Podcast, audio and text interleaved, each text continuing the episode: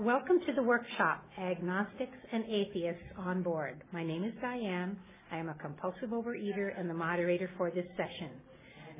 Hi, everyone. Before we begin, please turn off your cell phones and pagers. This workshop is being taped. All opinion, opinions expressed by those who share their own are not necessarily those of OA as a whole. The format for this session is a reading, two speakers, ask it basket questions, and top sharing on the topic. A basket with paper and pencil will be circulated for you to write any questions you may have for the speakers.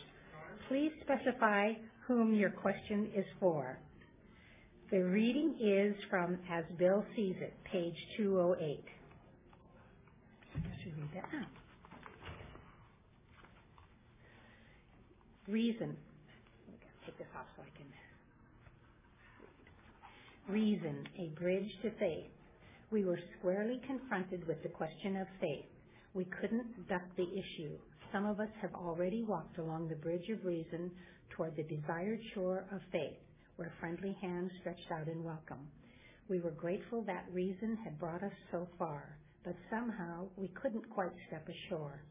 Perhaps we had been relying too heavily on reason that last mile, and we did not like to lose our support. Yet, without knowing it, had we not been brought to where we stood by a certain kind of faith? For did we not believe in our own reasoning? Did we not have the confidence in our ability to think? What was that but sort of a faith? We have been faithfully, faithful, abjectly faithful to the God of reason.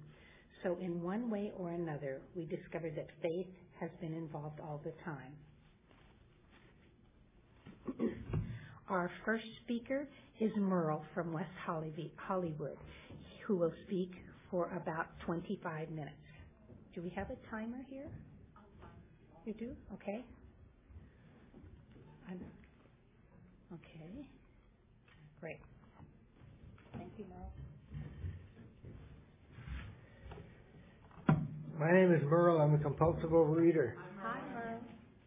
I want to welcome you here this early morning. The issue of God was one that was very disturbing for me when I first came into the fellowship. Uh, let me get the statistics out of the way. I'll uh, I'll pass my picture around. Uh, Thank you, Jeff. Mm-hmm. I first came into OA in 1977. Uh, it was my second 12-step program. I uh, I was sent by a judge to get sober in AA a year before that. I, I was in and out of OA for a number of years because no matter how well I was doing in another 12 step program, I wasn't able to control my eating. Food was my drug of choice from the time that I can remember. I finally got abstinent this last time in February of 1993, so I've got a little over 12 years to save you the math. And I'm maintaining a weight loss right now of about 55 pounds. It's, it's, it's gone up and down some, but uh, that's about where it is today. And over the last year, I have very slowly maintained and actually lost about 20 pounds through the last year. I just plain never believed in God. I don't have an argument with anyone who does. The issue for me has nothing to do with theological debate. One of the, when I first came into the program, I was sure that, that my disbelief was going to be an impediment to my being able to be a wholehearted, fully accepted member of the fellowship. That turned out not to be true but that's what I thought when I was new. There were people who told me that if I didn't believe in God, I wasn't going to be able to stay abstinent. Uh, I now understand that they were not speaking for OA, they were speaking for themselves, and and they were wrong in my case. The the people who were helpful taught me that first of all, OA is not a theological debating society. Like other 12-step programs, it's a program of experience. That means that we take an action and that provides us the experience and then we share our experience. Those who identify with that experience may get some benefit from ours. Those who don't are free to let go of it and go on to the next person who might have something to share that they can relate to. That's pretty much how the program works. One compulsive overeater talking to another. As one old timer once said, for the benefit of the talker and not the talkee. And I identify with that too.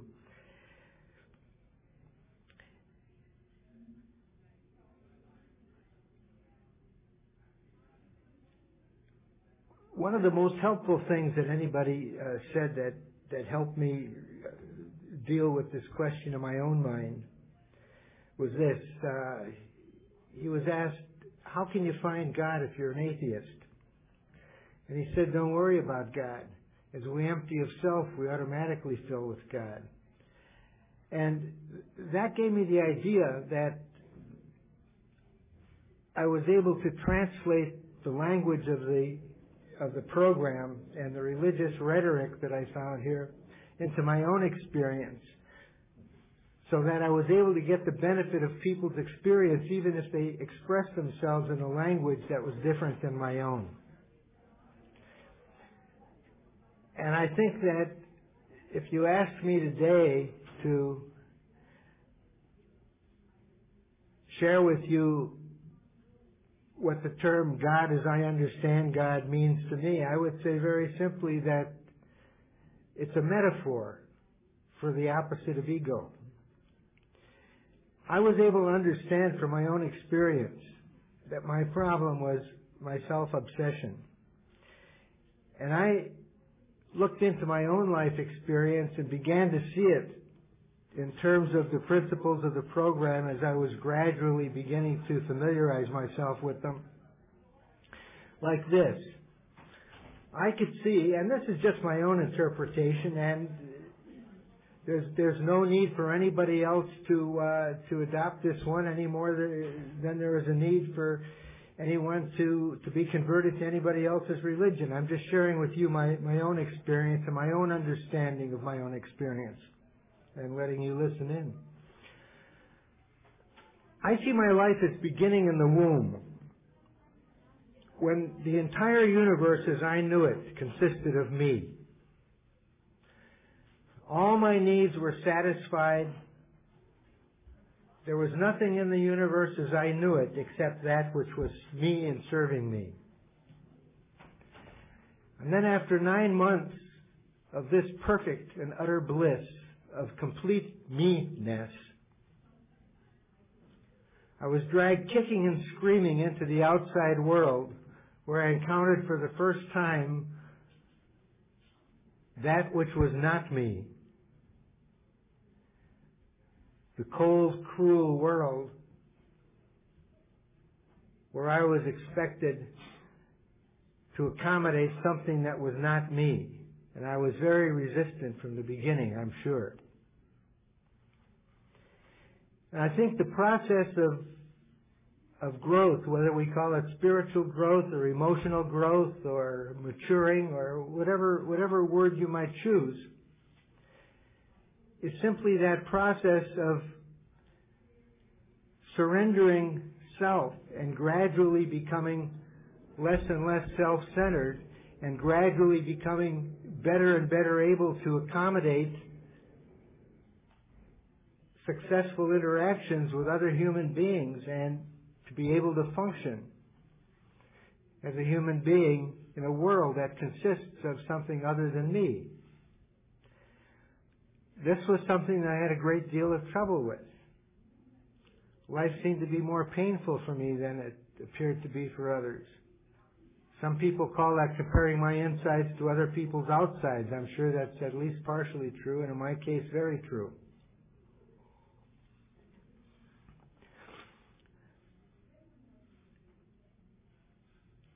By the time I got to the program, I wasn't in denial. I knew that I had a serious weight problem. My eating was completely out of control. I was a good deal heavier than what you saw in the picture I just passed around, even though that was my my top weight as I looked at it.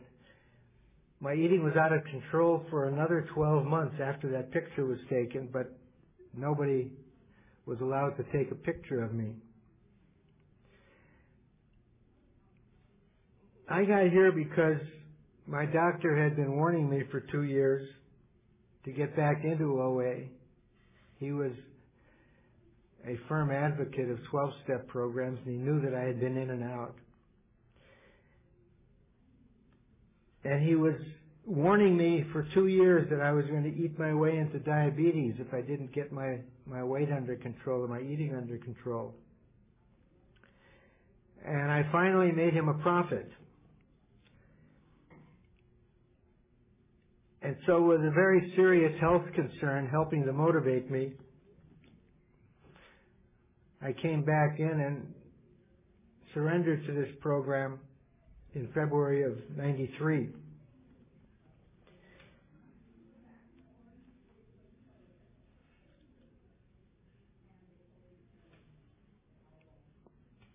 I had pretty much decided by this time that I wasn't going to let the issue of God stand between me and the fellowship. I was perfectly content for everybody else to believe whatever it was that they believed, and I was perfectly content to believe whatever it was that I believed.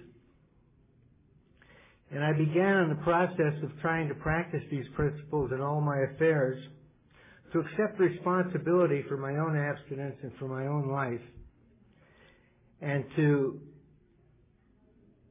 stop pretending that other people's behavior and other people's words and other people's actions were my problem. By now I had enough program to understand that nobody had to do anything in order for me to be all right. And nobody else had to stop doing anything in order for me to be all right. That this was an inside job. And my problem wasn't what happened to me, it was how I reacted to it. I am bodily and mentally different from my fellows. That means that my need for relief is greater than the norm.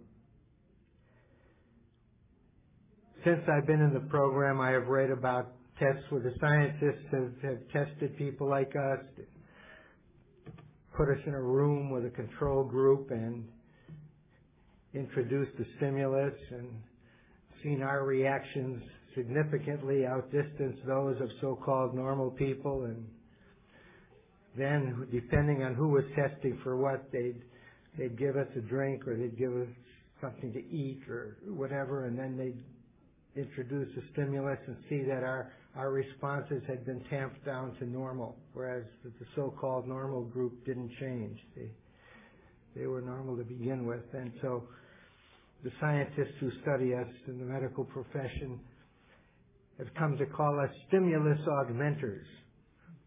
I identify with that. My word is a little less esoteric. I I call myself a human amplifier. I see too bright, I hear too loud, I feel too intensely. I take things too personally. Usually things that have nothing to do with me. My reaction to anything is instantaneous, excessive, and inappropriate. And that's the source of all my problems. One of the terms that I've heard from the beginning of my first days in the program is a term that I've come to dislike, and it's the term stinking thinking. I don't dislike it because there's anything not thinking about my thinking. I dislike it because it implies that I'm capable of a different kind.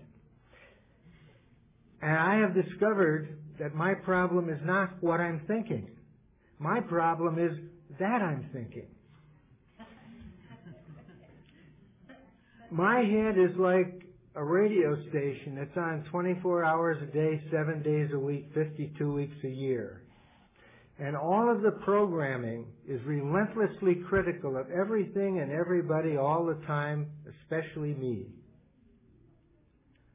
And when I tune into that station, up here between my ears, I can go into instant despair and deep depression in two minutes flat, no matter how much time I've got in the program or how successfully I'm eating or how well I'm exercising.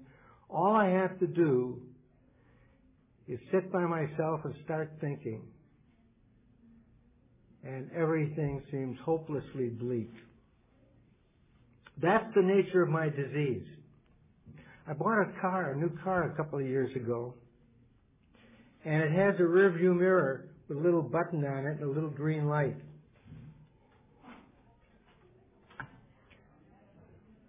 And when the headlights get too bright behind me at night, that mirror will darken them because it gives it gives a dark view. But if I want a clear view, I can push that little button and the green light goes out and I'll get everything behind me with the full brightness. Now when I first got the car, I was very annoyed by that because I wanted the clear view unless I needed to dim it because of those headlights. And I, I was frustrated because every time I start the car, it defaults to the dark view and I have to push the button to clear up my rear view uh, uh, vision. And at some point it occurred to me that this was a metaphor for my disease. I wake up and I default to the dark view.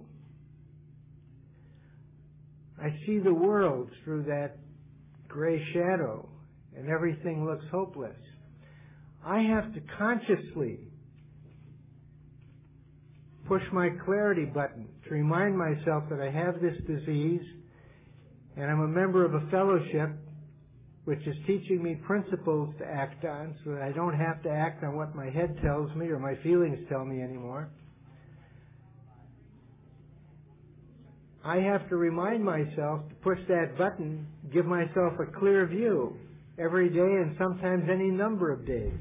Every time I start thinking, up comes that green light and that dark view. And I have to consciously take an action to pull myself out of that the action that I take, since you can't do a negative, I can't do don't think. But what I can do is focus my attention on something else other than my head. And so that's what I attempt to do during the day as I accept responsibility for my own serenity. I always have a book with me. I keep one in the car. I have one at home. I'm always reading two books at a time. If there's nothing else for me to think about, I, I whip out that book if I'm alone in a restaurant, if I'm waiting for something. I have something to focus my attention on outside of me. That's one of the most valuable ways that I have found to treat my disease one day at a time, one minute at a time sometimes. For me, the program is about surrendering ego understanding that the only thing that's relevant about the God question, the only thing that I need to understand about God is that real or imaginary, it ain't me. And once I get that, I'm comfortable. I don't know about anybody else, but I have come to believe that for myself, it would be an amusing arrogance for me to imagine that for there to be a power greater than myself would require a deity. I find my universe filled with powers greater than myself, many of them quite human. I have a medical problem, I need a doctor to be a power greater than me. When I have a legal problem, I need an attorney to be a power greater than me. When I have a dental problem, I need a dentist.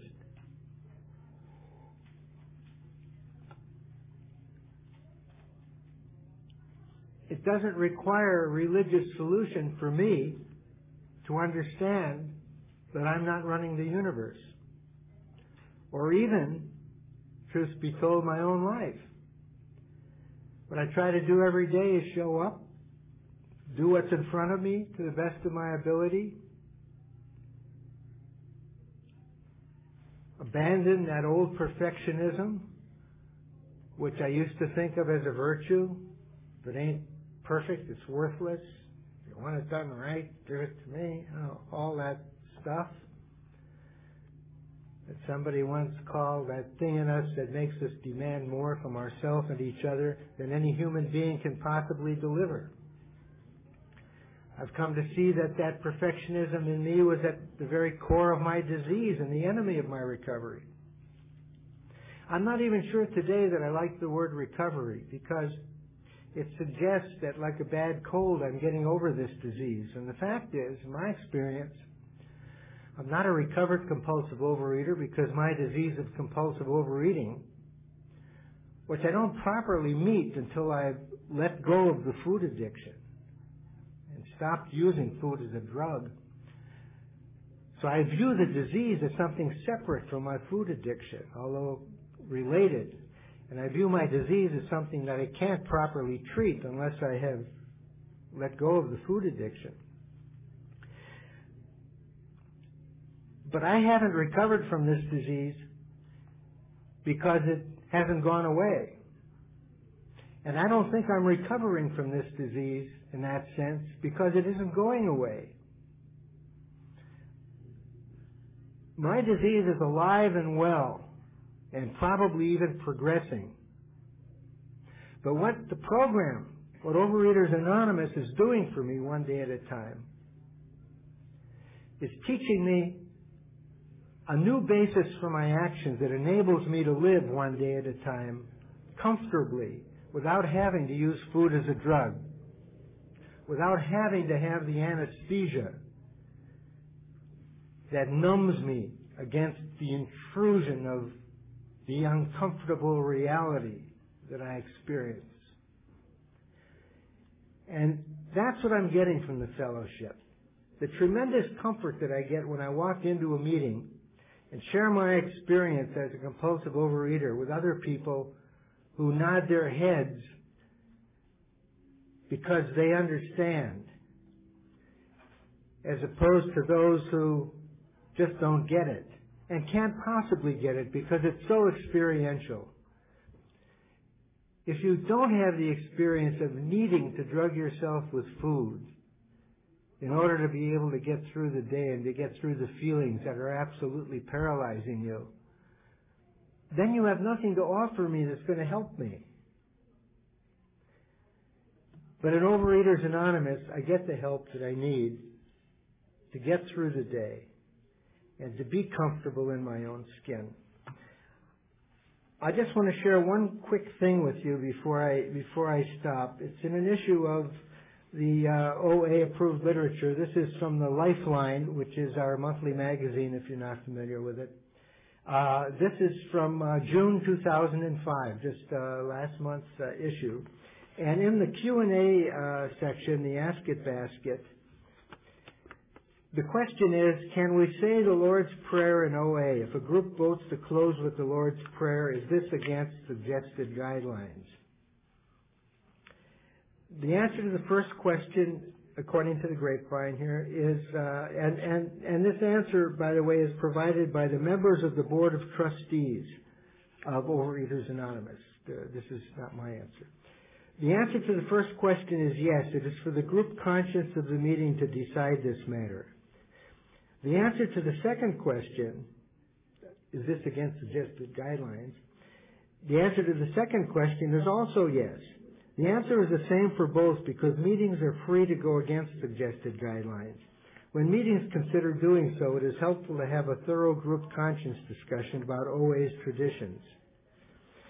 And then they go on to explain why uh, it is against suggested guidelines and uh, and conclude that uh, some believe that the World uh, Service uh, uh, Business Conference has rejected recommending the Lord's Prayer because doing so would endorse a particular religious tradition and would open the door to legitimate expectations of including prayers of other religious traditions. Also, the WSBC may have considered the prayer divisive in its spirit rather than uniting.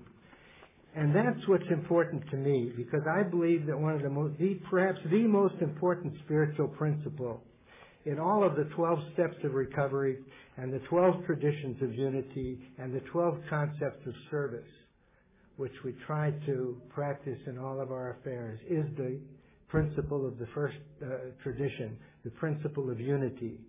Because if we don't stick together, if we aren't unified, if we let ourselves become divisive, then we're all doomed. Thank you very much.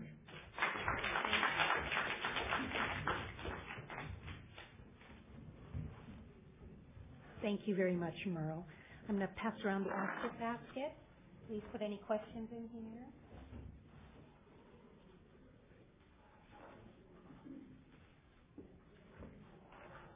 Okay, and our second speaker is Ida from San Pedro. She will speak for 25 minutes.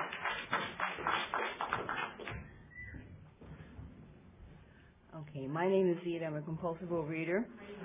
I brought my pictures, but they're in my room, so you're just going to have to take. Most of you have seen me around before, but uh, I've been a, an abstaining member of Overeaters Anonymous for 30 years and uh, I maintain a 100 pound weight loss, and I've been maintaining that for 29 years. And my uh, spiritual path in this program has literally been all over the map. First of all, how many of you are surprised that I'm up here? I was just I was just curious because you know I don't keep it it's, it's no secret, but uh, I haven't been out of the closet sort of speak on this issue for a while. And let me tell you, it was a very scary thing to come out of the closet about at a meeting because it is, goes so against the grain of everything you hear. You know, uh, most people rather say, "Oh my God, I beat my mother up last night," rather than say, "I don't believe in God." You know, because uh, well, my personal experience when I did that was people tried to fix me. One person gave me a book on feminine spirituality. Uh, another one, this is the one I love most of all, was that he uh, came up to me and gave me a prayer to use. And I'm going, okay, and exactly where is this prayer supposed to be sent? And uh, it was just it was just amazing. I have people out there who are praying for my immortal soul and have told me so, and and one even said, well, maybe it'll just be a deathbed conversion. I'm going, oh my god, and you know what? And I, what I told her, I didn't say, oh, knock it off, don't you know? I said, if this makes you feel better, go right ahead and pray for me. You know, I personally would be very concerned about a higher power or a God who would change his mind on the basis of my prayers myself, you know. But um I uh um but I like I said, my spiritual path has been over the map. I need to give you some of my uh history with um religion uh, for you to understand where I am now. And I grew up um I was a religious fanatic before I ever turned to food. I remember from a very, very young age wanting to die so that I could see God. I, uh, I came from, uh, well, it was supposed to be a Catholic background, but my parents weren't married in the church at the time.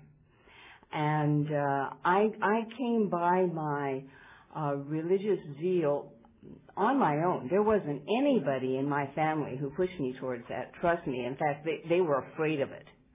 They were, you know, they were afraid of how deeply I believed and how absolutely rigid I was in my belief. And I uh, am, I, I can be very narrow-minded, and I brought that kind of narrow-mindedness to the to this program, and it has served me well because I was taught a certain way to work this program, and I wasn't given alternatives and I didn't ask questions my first year. I simply did what I was told, and I I got a really really strong foundation uh, because I didn't go searching around for different answers, you know. And uh, and I uh, believed, you know, from the beginning that uh, there were there were no alternatives to uh, working the program and abstaining from compulsive overeating. That kind of narrowness, that that rigidity, really worked for me. But anyhow, I uh, I I was fervent in the church until about my early 20s, and where it just kind of came unglued, and I did leave the church. But I, the basis of my um, early religious uh, experience was straight fear. I was so fear-based in my religion. I was so afraid of going to hell that I was highly self-disciplined. You know, my parents, I never was spanked. Not once when I was a kid. I behaved, you know. Okay, I talk back to my parents every once in a while, but actually do anything, you know, like go out and, you know, get drunk or something. Well, I couldn't have because I didn't have any way to get out of the house. Didn't have a car, didn't have a boyfriend, you know, none of this business where I, and, and alcohol wasn't around it. I, I was just so afraid to step out of line because God was supposed to be my best friend, but he would send me to hell in a flash forever if I didn't behave. Okay? One of the worst days of my life was the day I was confirmed. And this really typifies how I lived inside. Um, it was back in the days when we had to fast before receiving communion on, uh, you know, and so I had fasted in the morning, went to 10:30 mass, uh, going to communion, and I more or less passed out. And people thought, oh, maybe you were sick. No, I was just afraid because I was afraid of the confirmation process in the afternoon because I took it literally. If this was a commemoration of Pentecost, I expected a flame to appear over my head and for the, a dove to alight on the altar. And I meant it sincerely. So I got sick at Mass, and then at uh, the confirmation, I went up there, knelt down, got blessed, and nothing happened. I went back to my pew, kneeled down, and promptly threw up all over the pew in front of me. That was the kind of fear that I had around my concept with God. Okay. And then it all kind of came unglued in the, you know, the late 60s. Uh, I was not uh, hippie. I never got into drugs or anything like that, but uh, what happened was change started happening inside the church, and I could not handle that. Because all of a sudden, what happened to all those people who went to hell for eating meat on Friday? Now that we could eat meat on Friday, did they get a pass now? And did they suffer for nothing? I swear to God, this was this was. And when when the structure, when my structure, the structure of the church started to change, when the beliefs started to change, I couldn't take it, and uh, I left. So I come down to Southern California. I'm going through my 20s. I'm practicing the disease. I am really into it. Um, I'm crazier than a loon. I go into an existential phase. I'm in college, you know, and I'm doing all these term papers on existentialism and thinking, I am alone. I'm totally unique. Nobody can understand me. And I wish there was a God, you know, but, but I love that kind of existential loneliness drama. And, uh, um, then the disease, uh, I hit bottom and I, I came to OA and uh, I had read about OA in Dear Abby in the newspaper, and what I remembered from there, from the letter that um, was written to her, thanking her for telling this writer about Overeaters Anonymous, was that this woman had been a 300 pound um, prostitute, and she had gotten to Overeaters Anonymous. She lost her weight. She quit working the streets and all of this. And then Abby proceeded to say that, uh, and then these kind people stand around and hold hands and say the Lord's Prayer. And I went, well, that is not going to happen. And it took me a year and a half from reading that letter to feeling bad enough to come to OA in spite of the fact that they were going to pray. Okay? So I go to my first meeting and sure enough, they all join hands and they're saying the Lord's Prayer and nothing came out of my mouth. Absolutely nothing. The next week, I went back to the meeting again, did nothing. And finally, like the fifth meeting I went to, amazingly enough, the secretary of the meeting asked me if I wanted to lead. Now, this was a big meeting. You know, there was probably 50 people there in 1975. And And I had five weeks, and, and I had been abstaining for the five weeks, which I later I found out was a lot more than some of the people in the rooms had. But they got me up there, and I remember at the end thinking, now I've led this meeting, so maybe I should say the Lord's Prayer. So we took hands, and I said it, and to this day I can remember how it felt. If I felt disembodied, I felt like the voice was coming from somewhere besides me. Okay. But then the big book uh, and the literature said, you know, just you can accept the group as your higher power, you can do this, you can do that, and that's that's what I did. I accepted the group as my higher power, and then whoosh, all of a sudden I believed in God. And I was reading um, uh, uh, outside meditation book every day, and uh, I got a sponsor and I started working the steps and this sponsor was very, she was religious as well as spiritual and I just got more and more into it and finally, uh, one day I, I was asking myself, uh, how do I make amends to the church? Because I had spent years bad mouthing the church. I no longer bad mouth the church. Okay, that's my amends to the church. But I'm thinking, how do I make amends to the church? And it hit me. You go back to it, and I went, oh shit and I got hysterical and I called a priest. Now he thought I had a, I was a nun who had run away from the convent. And so he and I was expecting to get to go see him like the next day. That night he got me in there. And that night I went through reconciliation. And it was one of the most incredible, powerful experiences of my life. I just had a total breakdown. I started going to mass again and I would go in and I would start crying and, and for a year I did this, and by the end of the year it was all gone again because the fear had come back, the fear of punishment. But this time, my fear wasn't that I would go to hell if I misbehaved. My fear was that I would lose my abstinence if I misbehaved. That God would, God would actually take my abstinence from me. So I left the church again. But I continued to do, um, I continued to act as if I, every night, I got on my knees whether, you know, I felt like it or not, and I said my prayers every night, down on my knees. And I did that for about 22 years. 23 years maybe. And then one night, I got down on my knees and I started in and then I thought, why am I doing this? Where is, you know, where, to what? Where is this going? And I got up, and that was the end of that. And I haven't done it since. And I didn't talk a lot about this at meetings because it is a, a big secret. I mean, it was just gone. I just, uh, I just didn't care anymore whether I had a, a, a God concept, a personal God, uh, that kind of higher power at all. And one of the things I attributed this change to uh, is astronomy. Now I'm I'm absolutely fascinated by it. I don't get a lot of it. I used to try to teach it every year, but every year I'd have to relearn everything to teach my third graders because I couldn't remember the difference between a, a red dwarf and a brown dwarf and a white dwarf or you know, a supernova and a nova, you know, and a planetary nebula, and I would have to go through all and learn it all over again. But I would surround the children with these incredible uh, posters uh, from the Hubble telescope, and it was the absolute magnificent pictures. And and I kept looking at the vastness of the universe of just this one, and just can, the idea that there are other ones that make ours look puny. You know, uh,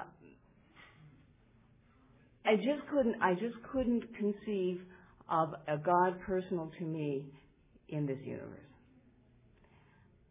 Now, did I feel like I was out, isolated from the universe, or did I feel all lonely and everything? No, because I am made of star stuff. Carl Sagan, that's his term. We are made of star stuff. The the material that we that our body is made of is created when a star explodes. You know, I look out there and, and I look at the Orion, Orion Nebula and I see the see what it's doing, and I'm thinking that's me. It's making me. And, and, you know, and I feel a part of the universe. I am part of the universe. Now I'm on this ridiculously small rock you know, we're not even significant.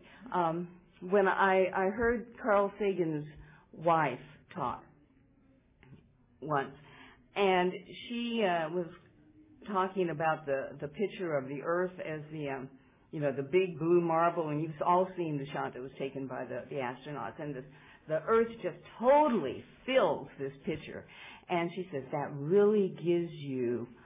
Uh, a screwed up image of what this earth is really like. She said that she liked the picture of the pale blue dot, and I didn't know what the pale blue dot was, but now we have it up in our hallway.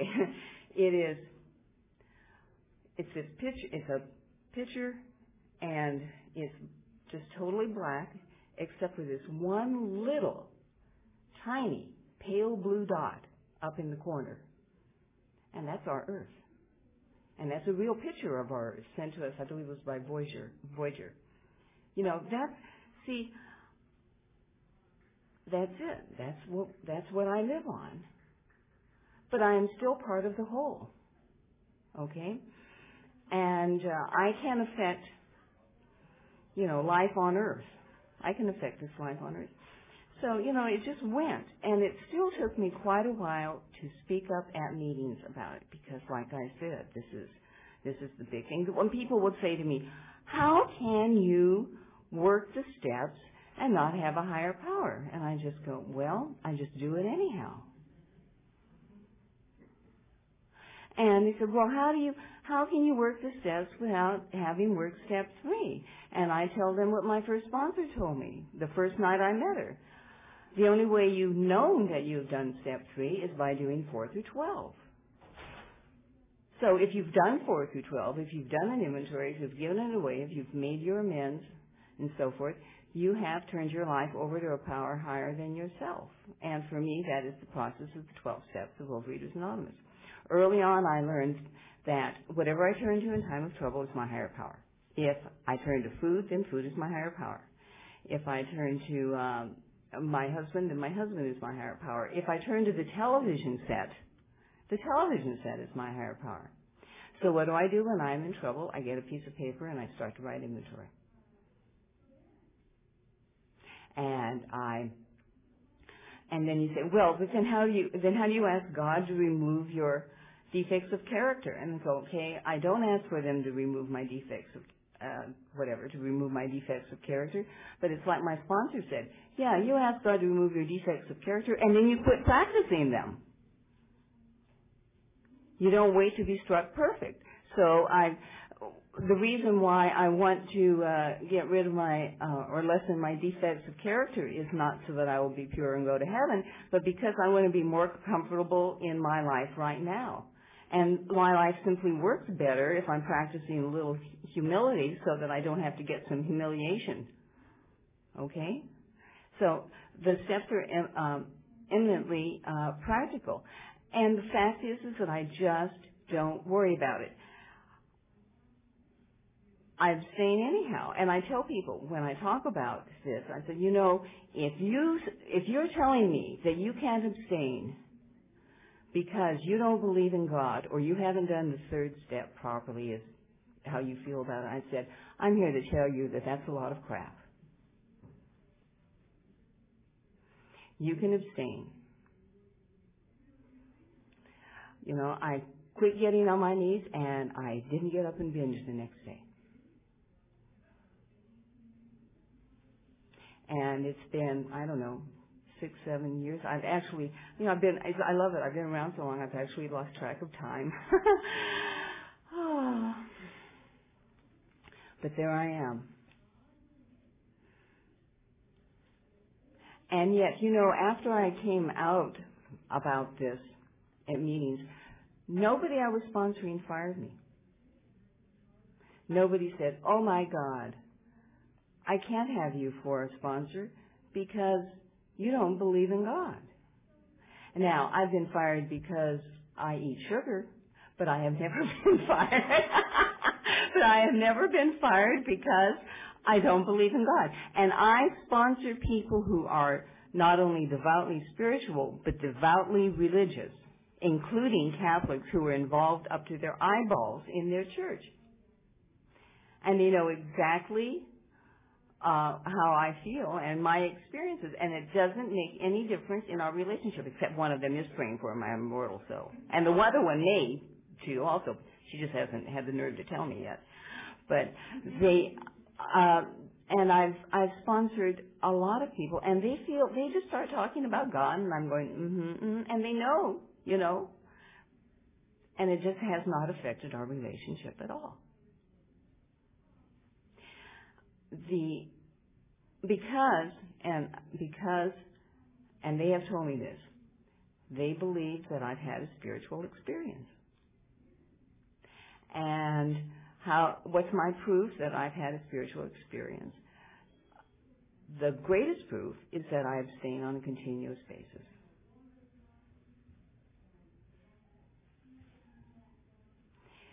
Because if I were, if I was still turning to food, then food would be my higher power. I'd still be on the run.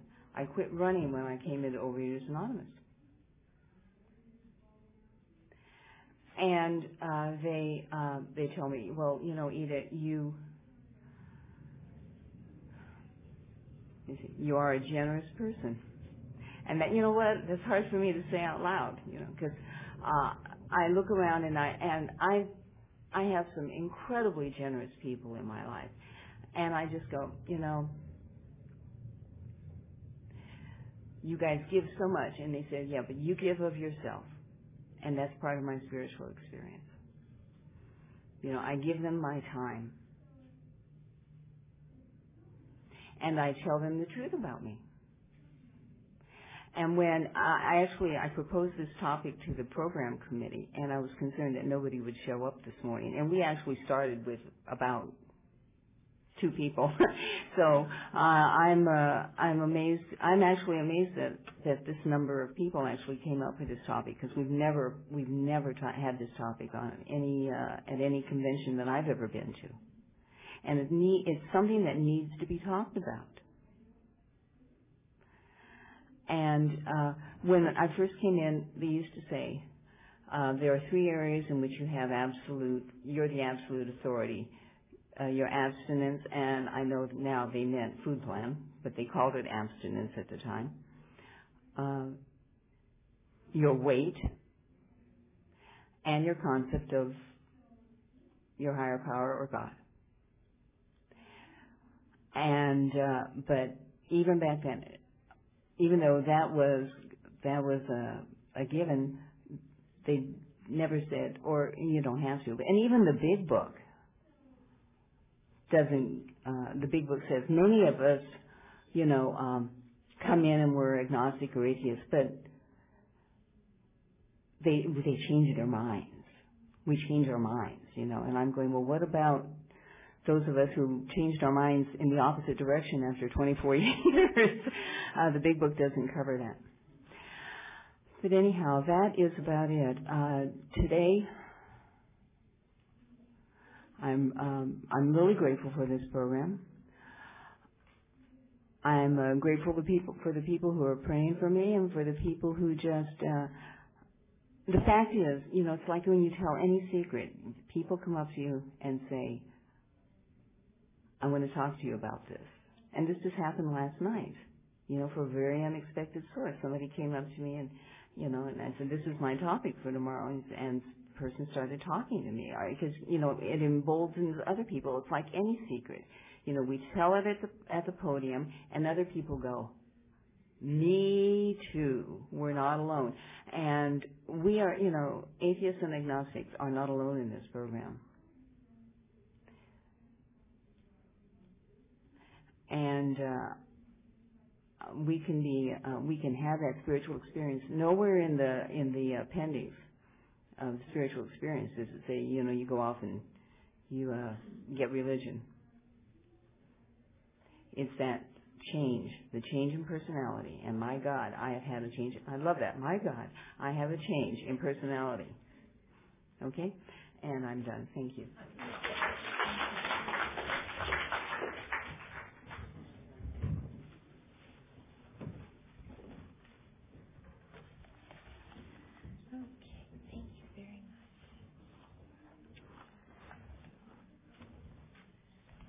Now we will have ten minutes of questions from the Ask It basket. Um, if there, okay.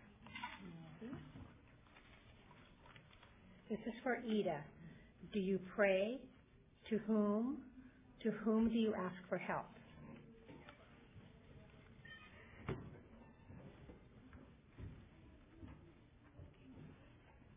The only time I pray is at meetings.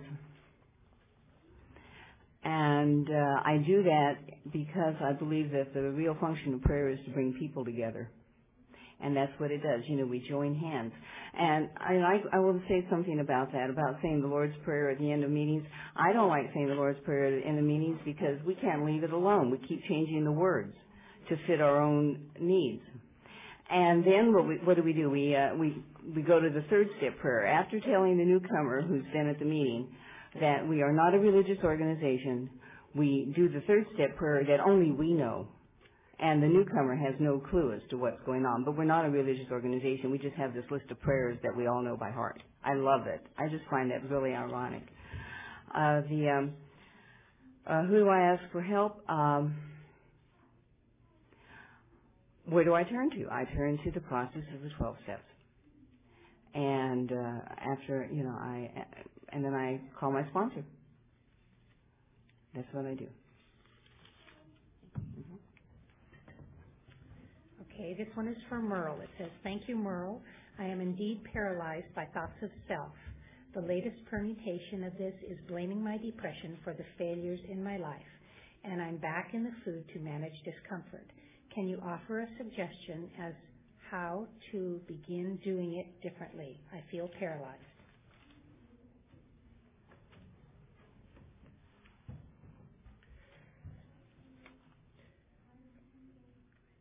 Well, I have often felt uh, depressed and paralyzed, and uh, my experience, as I as I said, is that this tends to come from my thinking. I was talking to a guy that I sponsor a few weeks ago, and he was, and this has been ongoing. He's been around a long time, and. Uh, we've become good friends. And he said it's it's he says it's the same old thing. He said I should be doing this and I should be doing that and I know I should do this and yet yet what I'm doing is is nothing. I'm not doing anything. And suddenly occurred to me, I said I said, you know that's not true. That's not true. What you are doing is making a decision to take the action of sitting and thinking. And that's the most destructive thing that we know how to do. And I realized that the reason that I don't do that as much anymore as I used to, and why my life is so much better as a result, is that I choose to do something else instead, and I give myself permission to let that be anything at all that will succeed in arresting my attention. Even if my head would judge it as unproductive, a waste of time, you know, self-indulgent, all that stuff.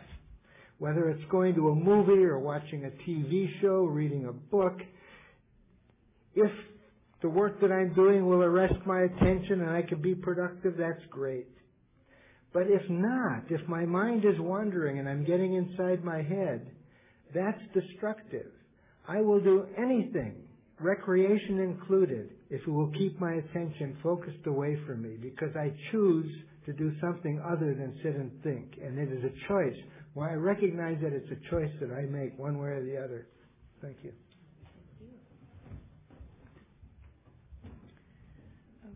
Okay, this is to both of you. What do you use as a higher power?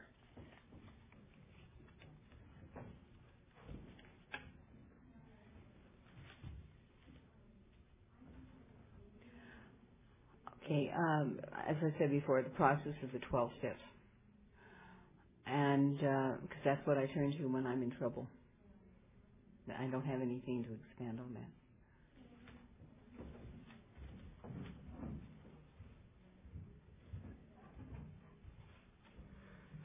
To tell you the truth, I have never actually related to the term higher power because to me that is that's a religious concept that I, I simply don't think in those terms. I understand that my problem is my self-obsession and that my solution is in surrendering that. And uh, I even pray sometimes, and I, I don't think that there's anything more humbling than praying to something that you don't believe existed. It's it's a it's an action which helps me surrender ego. And I don't have to conceptualize or personify a higher power in order to get the benefit of that surrender. It reminds me that no matter who or what is running the universe, or if nothing at all is running the universe, the important thing for me to remind myself of is that I'm not running the universe. And that the weight that I place on my shoulders by thinking I'm responsible for everything is my self-delusion. And anything I can do, let go of that, helps me. And this also is to both speakers. What do you think of changing the word God to higher power in our readings if it is passed at WSB?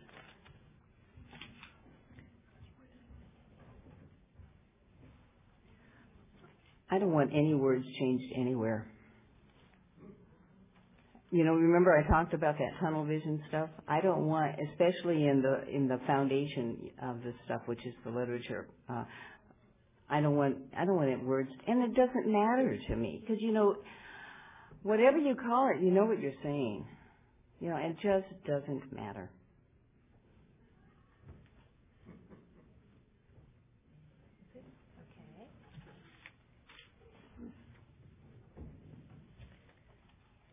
Which of the tools has helped you the most? This is for both of you.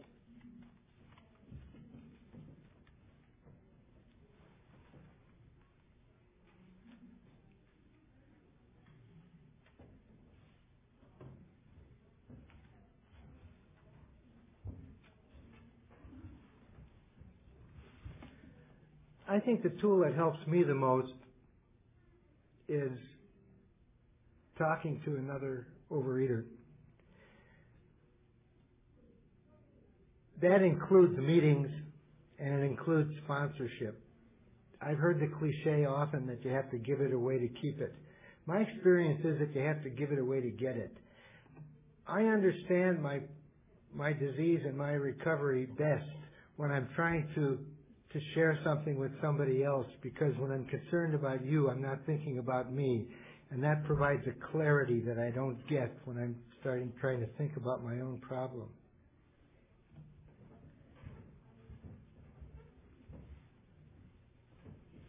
Yes, this whole business of service is just so so crucial to me. Um, I'm people call me and say, "Well, can you can you speak at this meeting and uh, in six months?" And I go, "Sure, why not?" And then I tell them, well, then I know because then I'll abstain for six more months. And they, I get this, what's she saying? You know, and it's just like, well, yeah, because you know, if I'm if I've got a commitment in six months, I'm going to abstain because I certainly don't want to have to call you and tell you I broke my abstinence and can't do it. You know, and uh, and you know, conventions are my thing. Conventions. I, this is my 11th convention committee. I, I was on the first convention committee in 1978 for Region 2. And I've been doing conventions pretty consistently ever since. But last night, uh, the the convention treasurer and I were uh, we were I was wired after the opening. I had such a good time up there. You know, it was it was just crazy. But uh, we were we had gone into the the boutique, and the treasurer comes in there about the money, and we started yelling at each other. she said, "This job is so hard," and on. And I said, "Well, you know, it, it's so it's hard." And and people who don't know us, who understand our relationships, going, "What's going on here?" Because these two women are literally yelling at each other, and and I, she said, "You can never do this job. You can do this accounting." And I said, "Yeah, well, you couldn't teach third grade." And she says, yeah, but you got paid for teaching third grade. And I said, yeah, but you get to abstain another day for doing what you're doing. And these people are just going. you know, and I was, we were having, I was having a ball. I'll find out later if she was having a ball, but I was having a ball. And but that's this is the point, you know. She gets to abstain for you know she gets to abstain another day. I get to abstain another day when I do service. Uh, it keeps me involved in the. Um, uh, what was I going to? Oh God, I lost it. But the um, and then the service, you know, of of sponsoring. Oh my, you know, that is just that is you know such a gift to to talk to people one to one. The tools, which tool is helping me the most changes? Uh, there are some that um, I find that I want to use the tool of literature, but I'm I have great difficulty doing it on my own. So I try to do literature with people that I sponsor and like I'm going to pass it on for the second time with somebody and I'm doing the big book with somebody else and I'm doing as Bill sees it with somebody else so that I, you know, I keep going through the literature. Because uh, if it, you know, for me to just sit, you know, and, and do it on my own, I just don't, you know. Uh, meditation, uh, you know, prayer meditation, hmm, no. Uh, I do, so it's service. Telephone calls, the only person I ever call is my sponsor. And that's been true from the very beginning.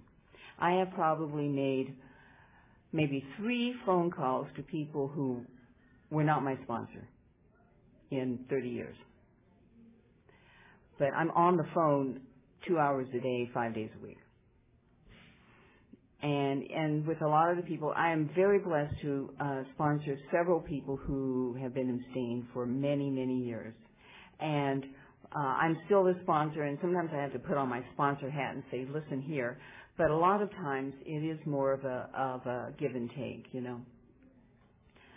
But when I want help, I call my sponsor. I don't ask the people I sponsor to help me, you know, except to listen to me unload sometimes and then I take it to my sponsor.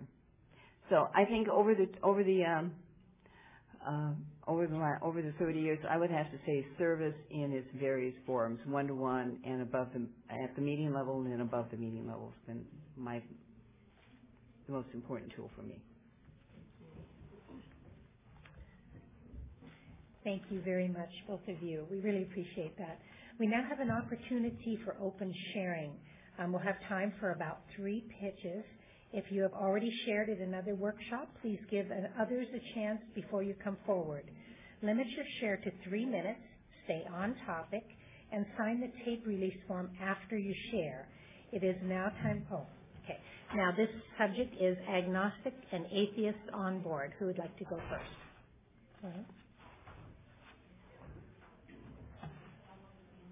Three minutes.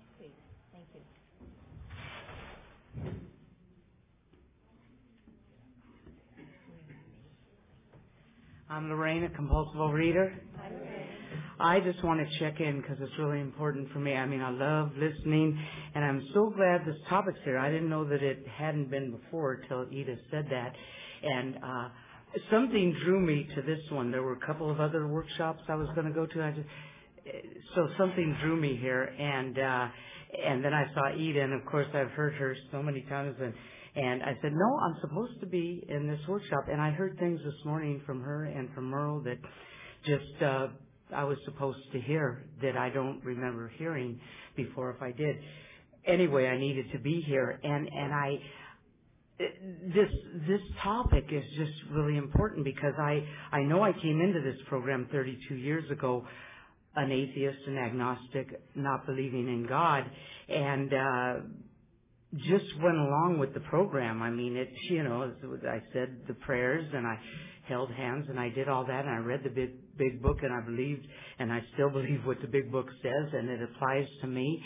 Um, but my concept of a higher power has changed over the years and I just know that something is greater than me that has kept me here and helped me to abstain, although I have not had continuous abstinence, but has kept me in the program for 32 years, coming back to meetings, um, listening, sharing, and I, I believe those 12 steps uh, that the answers are all there. So I just I needed the reinforcement that I heard this morning, and this thing of the fellowship, you know, of that's so important.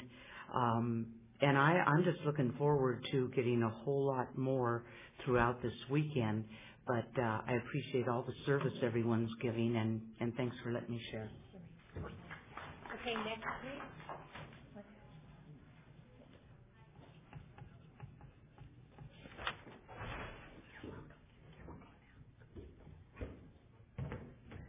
Hi, I'm Katie, compulsive overeater. Thank you, Earl and uh, Ida. The challenge here for me is to time myself.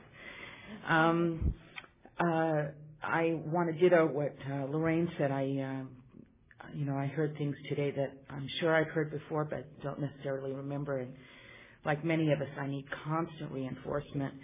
Um, I'm fighting against this busy brain of mine, which is constantly telling me something else. And I, I think the thing that I want to acknowledge most of all is that um, I've been here about seven years, and uh, the first thing that my brain is going to tell me uh, anytime I turn it on is that I'm not doing it right. Whatever it is, it doesn't matter what it is. From um, brushing my teeth in the morning to um, praying to a higher power, whatever. I, you know, name it. I'm not doing it right. And uh, I think what I heard today is that I need to lighten up on myself, and there is no one right way to do it. Um, uh, um, and I can, you know, I can be a committed member of this fellowship regardless of whether I choose to embrace a higher power or not. Um, and I don't have to fight that. So thanks very much. Ooh, Katie. Who else would like to share? Ma'am?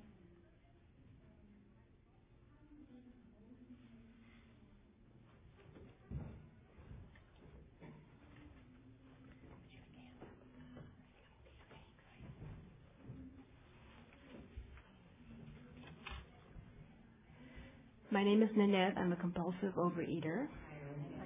Um, I don't happen to be an atheist or agnostic.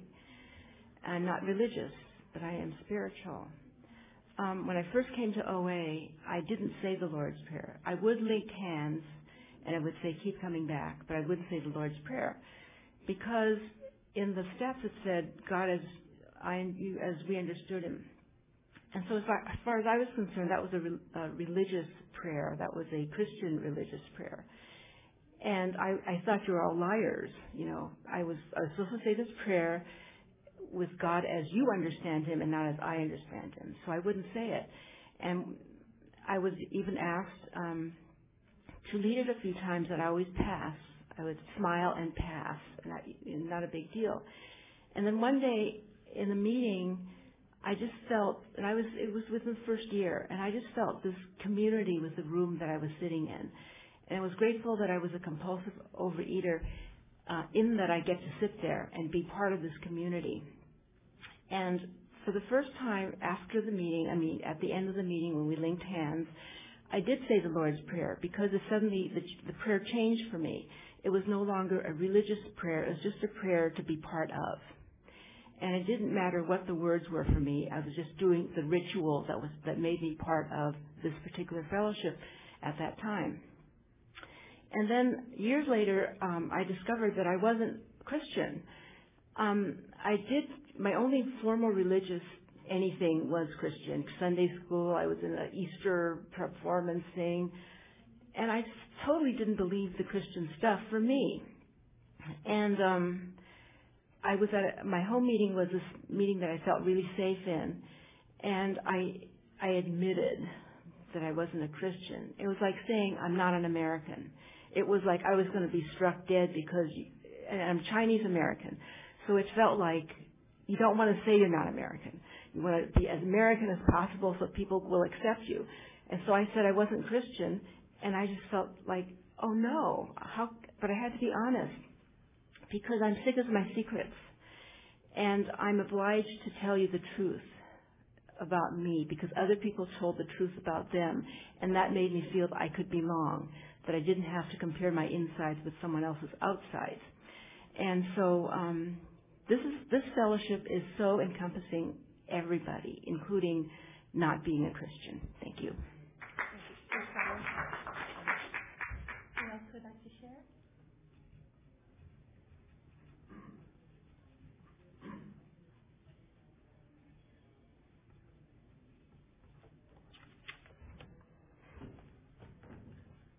Hi, my name is Dan. I'm a compulsive overeater. Hi, Dan. Thank you, Merle. Thank you, Ida. Uh, I don't know what I am except that I'm a compulsive overeater. Um, I think I just try and ignore the big question. Uh, I do know that uh, asking for guidance from whatever is a good thing for me because my guidance for myself doesn't work very well.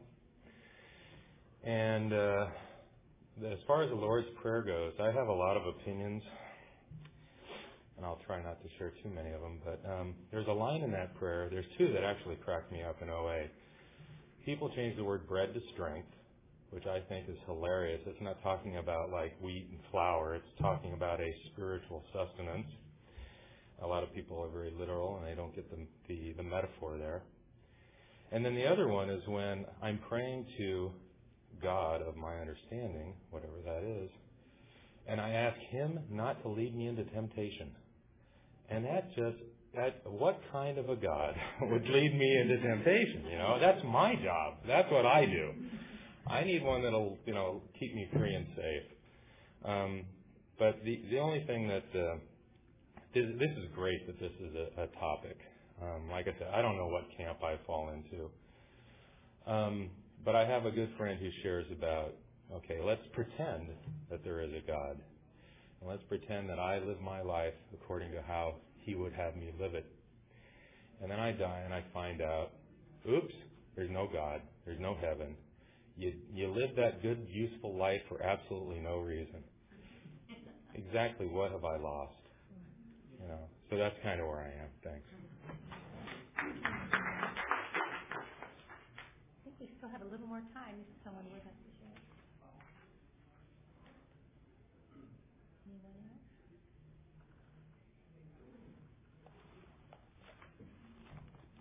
Okay. It's now time to close this workshop. Please join me in a moment of silence, followed by the serenity prayer.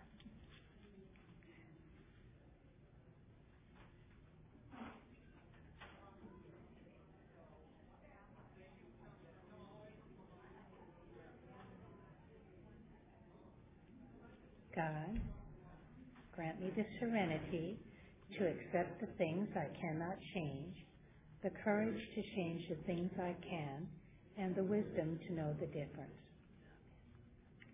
Thank you all for coming today. Yes, I did.